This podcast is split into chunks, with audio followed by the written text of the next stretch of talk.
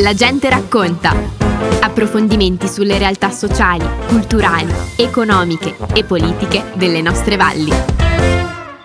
Cari amiche e cari amici di Radio Fiemme, un ben ritrovato voi tutti da parte di Clerio Bertoluzza al microfono e da parte naturalmente di Roberto Morandini che cura la regia della nostra trasmissione settimanale La gente racconta. Continuiamo a parlare di volontariato. La settimana scorsa abbiamo parlato con la, i rappresentanti della Croce Rossa eh, di Cavalese e comunque del comitato oggi Fiemme e Fassa e oggi invece parliamo di AIDO, Associazione Donatori Organi.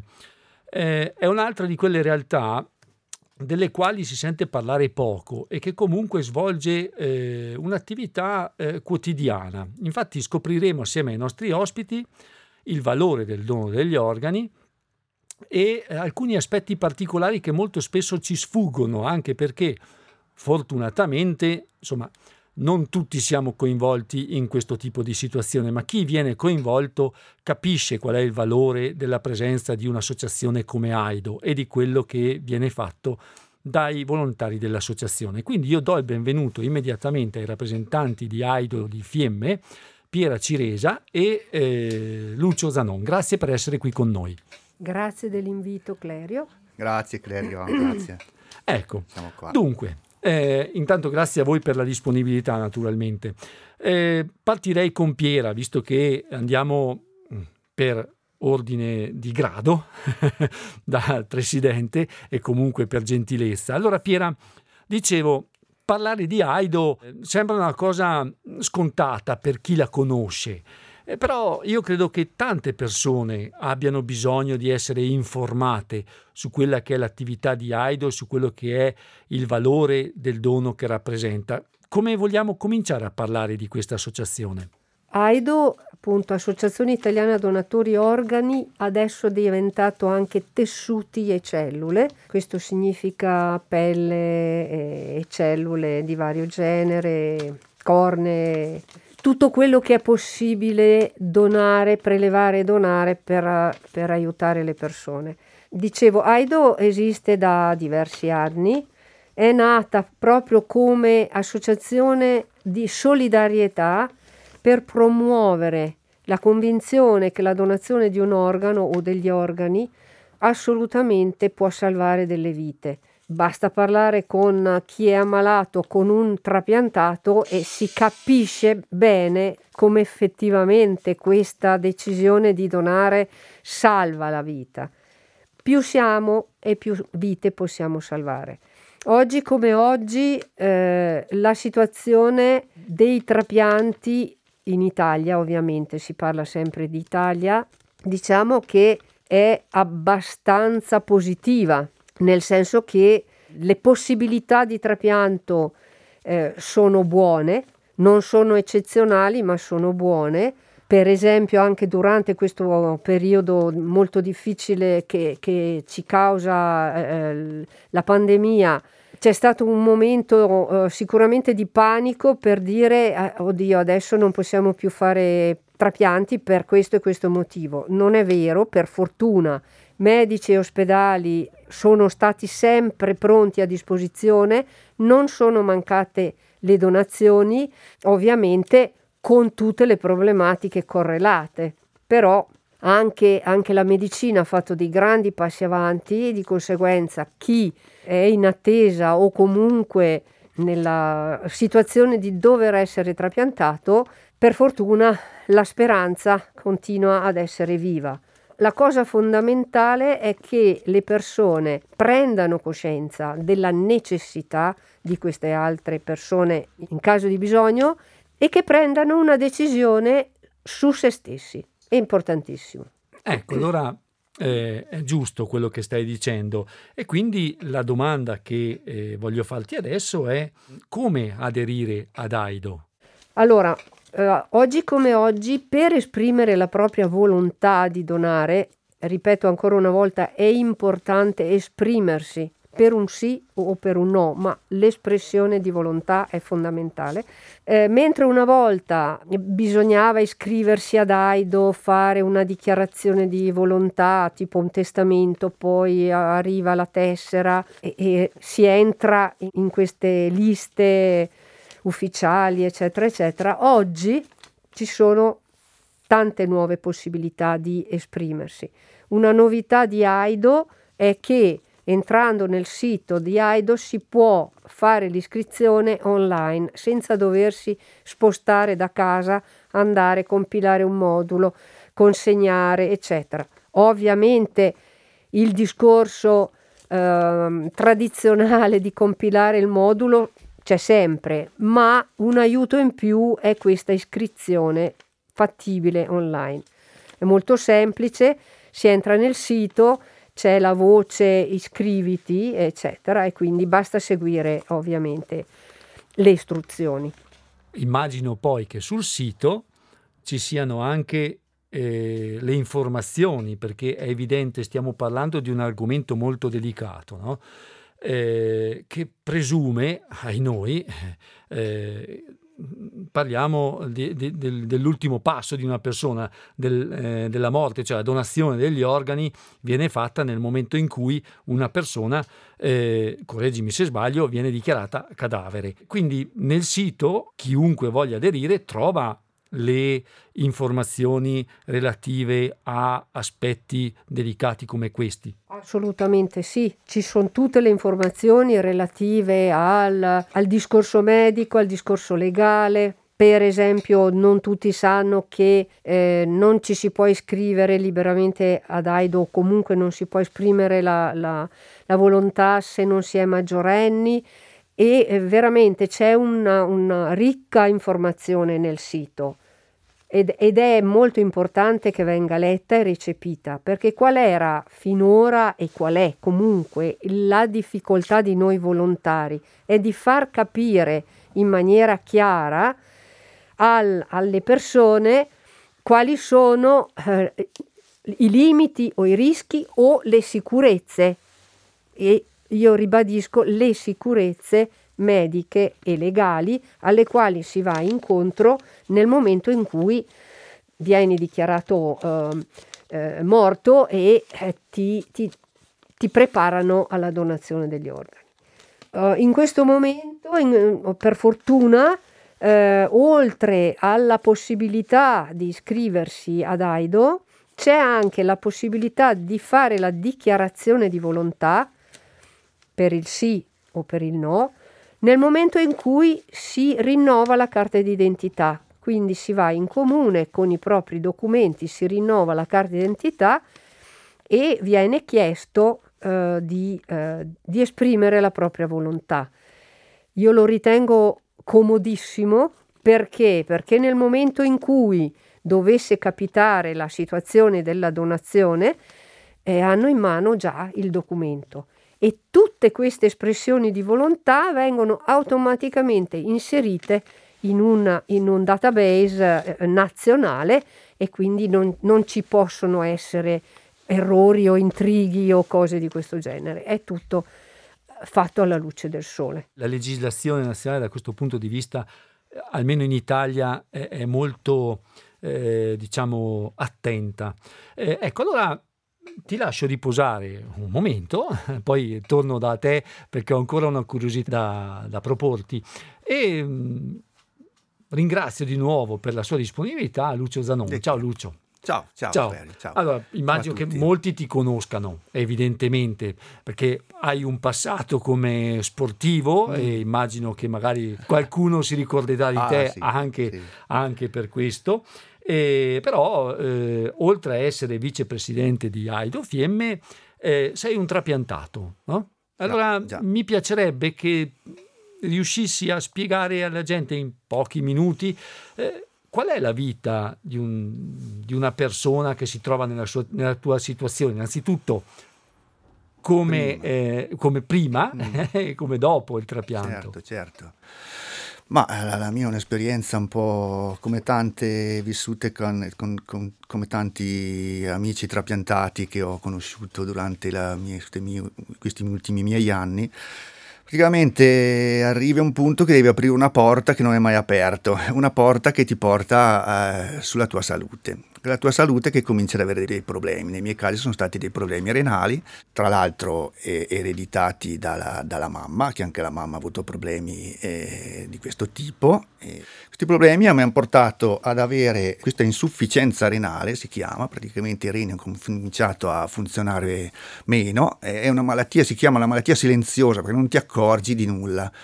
Solamente se fai delle visite specialistiche, ma che sono dei piccoli e semplici esami di, di poco conto e già si, riscontra, si riesce a riscontrare se hai una problematica renale, insomma, eh, avendo dei problemi, una problematica familiare, ovviamente sono sempre stato, tutti no, noi fratelli e sorelle siamo sempre stati, insomma, abbastanza seguiti e controllati.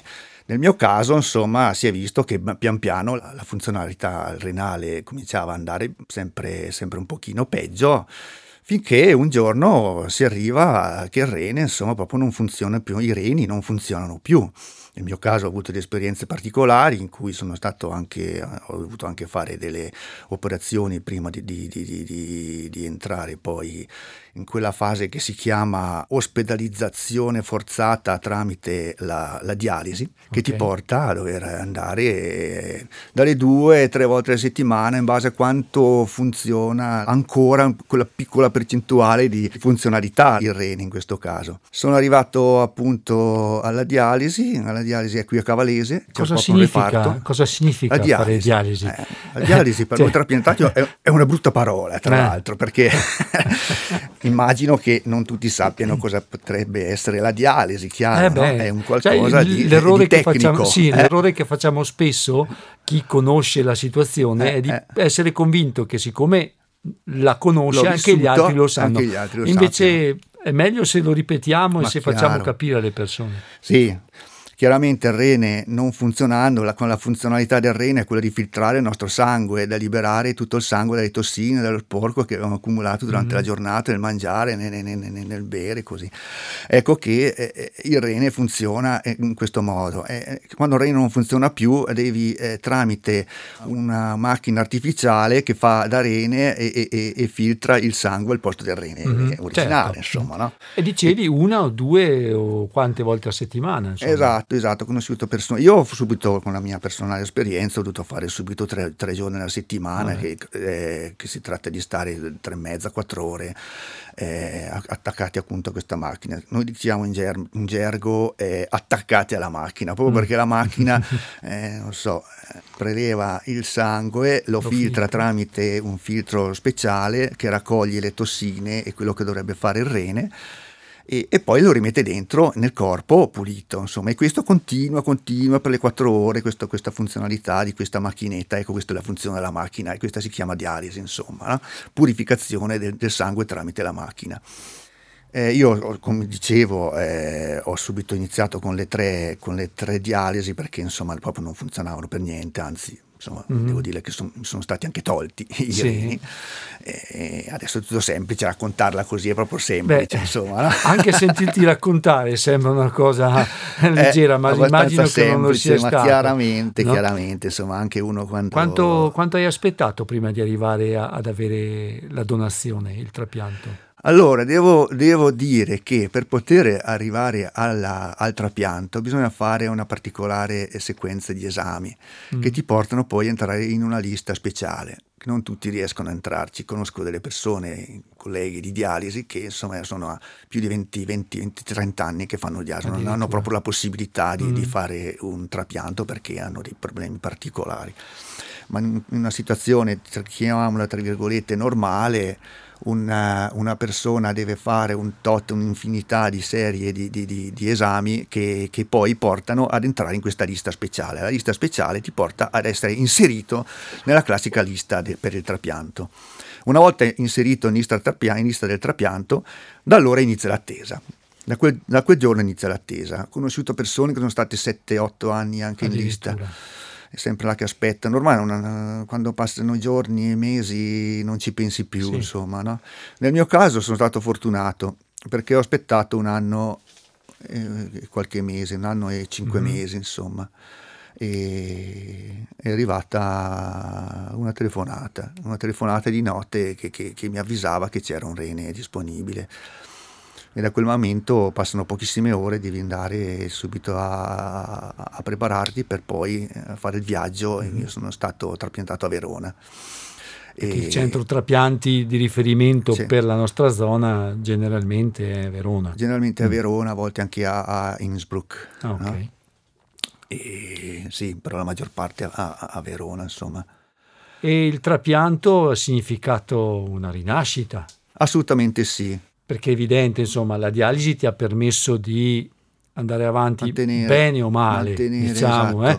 Sì. Eh, insomma, una certa funzionalità, un minimo di, di, di tranquillità, sì, non magari sì. di indipendenza perché dipendi da una macchina, ma il trapianto significa poi una rinascita, insomma. Sì, devo dire che il pensiero, la decisione anche di farlo, il trapianto non è semplice, perché insomma ci sono mille pensieri, certo. mille preoccupazioni, mille paure insomma, che ti entrano nella testa.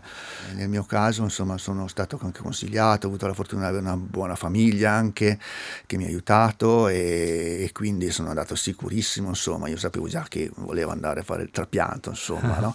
E io ne ho fatti due trapianti, due dei trapianti. Ah, okay. okay è il primo trapianto. Devo dire che le due, le due, esperienze sono state nettamente differenti, nettamente differenti. Il primo è stato una, una qualcosa di speciale, devo proprio ammetterlo, una, una cosa emotiva proprio enorme, dove, dove sono veramente come dicevo prima, entrato in quella, in, ho aperto quella porta che mi ha dato veramente delle, delle sensazioni di, di, di, di umanità, di, un sacco di, benevolenza verso, verso, gli altri, sai, un sentirsi proprio, eh, come dire, la sensibilità proprio altissima, insomma, sì. ecco, nei confronti proprio di qualche cosa, eh. no?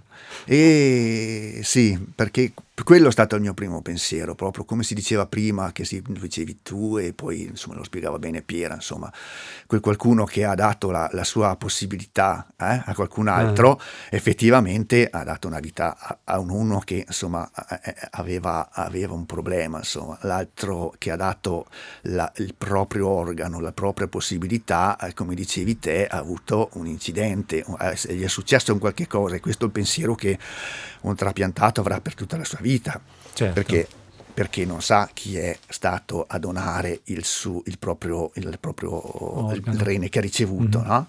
e quindi può solo immaginare chi, può, chi, potrebbe essere stato, e si fa sempre, sempre queste mille, mille domande, mille, mille pensieri, chi sarà, chi non sarà.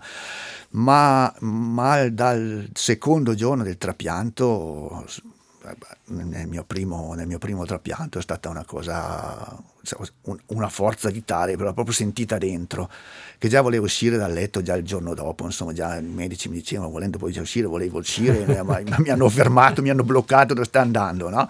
Però proprio la sentivo la forza, no? Ecco che insomma questa è stata diciamo, la mia prima l'esperienza eh. che poi si è ripetuta, dicevi in un modo, sì, in un, modo un po' diverso. diverso sì. Adesso mi dispiace davvero, guarda, non vorrei farlo, no, no, perché, perché però i tempi, i tempi eh. radiofonici sono eh, qualcosa che io odio, sinceramente, perché continuerei a parlare con te. Rimangono forse uno, due minuti e mh, mm, ti eh. ringrazio Lucio. Io Mm, volevo Vai. Eh, chiedere solo ancora una cosa a Piera, se riesce anche lei ad essere molto sintetica. Quando si arriva alla eh, possibilità di donare i propri organi, è evidente che il personale medico che è deputato a fare questo tipo di percorso ah, deve avere in mano la dichiarazione del, del, donatore, ma poi ci sono anche implicazioni che riguardano magari i familiari. Vuoi spiegarci brevemente come si sviluppa questo aspetto? Sì, eh, quando, quando, accade eh, il, l'evento che ti porta poi a, a, a, essere pronto per la donazione, ovviamente intorno a questa persona che sta per morire si avvia tutta una, una serie di contatti, di, di, di, di controlli che vanno dai controlli puramente medici ai controlli legali e ovviamente il, eh, il personale medico e chi è l'addetto si deve rapportare con i familiari. I familiari, eh, se c'è la dichiarazione di volontà, non possono opporsi. Ok. Ecco perché è importante farla. Ma è altrettanto importante Ma- allora magari avvisare i, i familiari Ma- perché è una scelta del tutto personale. Personale. Però magari vale la pena dire ai propri familiari, almeno quelli più stretti, guardate che ho fatto questa scelta, dovesse mai capitare, rispettate le mie volontà. in assoluto. Mm. Io ho parlato con diverse famiglie eh, dei Sì. donatori, Mhm. Passando attraverso diverse esperienze, da quello che eh, non ne avevano mai parlato e quindi è stato compito dei parenti prendere la decisione, a quelli che invece si sono trovati per fortuna con la, con la dichiarazione in mano e quindi non hanno avuto l- la difficoltà a dare il consenso e soprattutto i medici sono contenti quando c'è la volontà espressa perché non possono perdere ore a Mhm. parlare di Certo. eh, facciamo, non facciamo, possiamo, non possiamo e poi succedono magari de- degli incidenti di percorso a livello legale piuttosto che appunto Anche di pratico. sì. pratico e familiare. È fondamentale far sapere ai propri parenti la propria volontà, è sostanziale per poter poi arrivare a una donazione in serenità. in serenità per tutti evidentemente questo è, è il messaggio che vogliamo lanciare quest'oggi da Radio Fiemme Eh, far conoscere le proprie volontà rispettare la volontà di chi ci è stato vicino e soprattutto scegliere fare questa scelta, le possibilità di scelta sono tante, possiamo farlo attraverso il rinnovo della carta di identità, possiamo farlo online per chi ha la dimestichezza con i mezzi eh, di internet. Io ringrazio davvero molto eh, calorosamente Piera Ciresa per essere stata con noi, per averci dato queste informazioni. Ringrazio Lucio, al quale purtroppo ho dovuto eh, togliere la parola. Un ultimo pensiero, 10 secondi, Lucio. Niente, io vorrei, vorrei ringraziare soprattutto le persone che, che riescono a dire sì al- alla donazione e, e- anch'io ringrazio infinitivamente chi ha detto sì anche per me e anche per tanti altri che conosco. Ecco, bene, con queste parole chiudiamo qui la nostra puntata. Vi ricordo che eh, La gente racconta va in onda la domenica alle 11.30, il martedì alle 10 e il giovedì alle 15 in replica. E da oggi potete, se volete, consultare il sito internet di Radio Fiemme e nel podcast andare a trovare tutti i programmi di vostro interesse. Con questo è davvero tutto, vi ringrazio e a risentirci alla prossima puntata. Abbiamo trasmesso La gente racconta. Approfondimenti sulle realtà sociali, culturali, economiche e politiche delle nostre valli.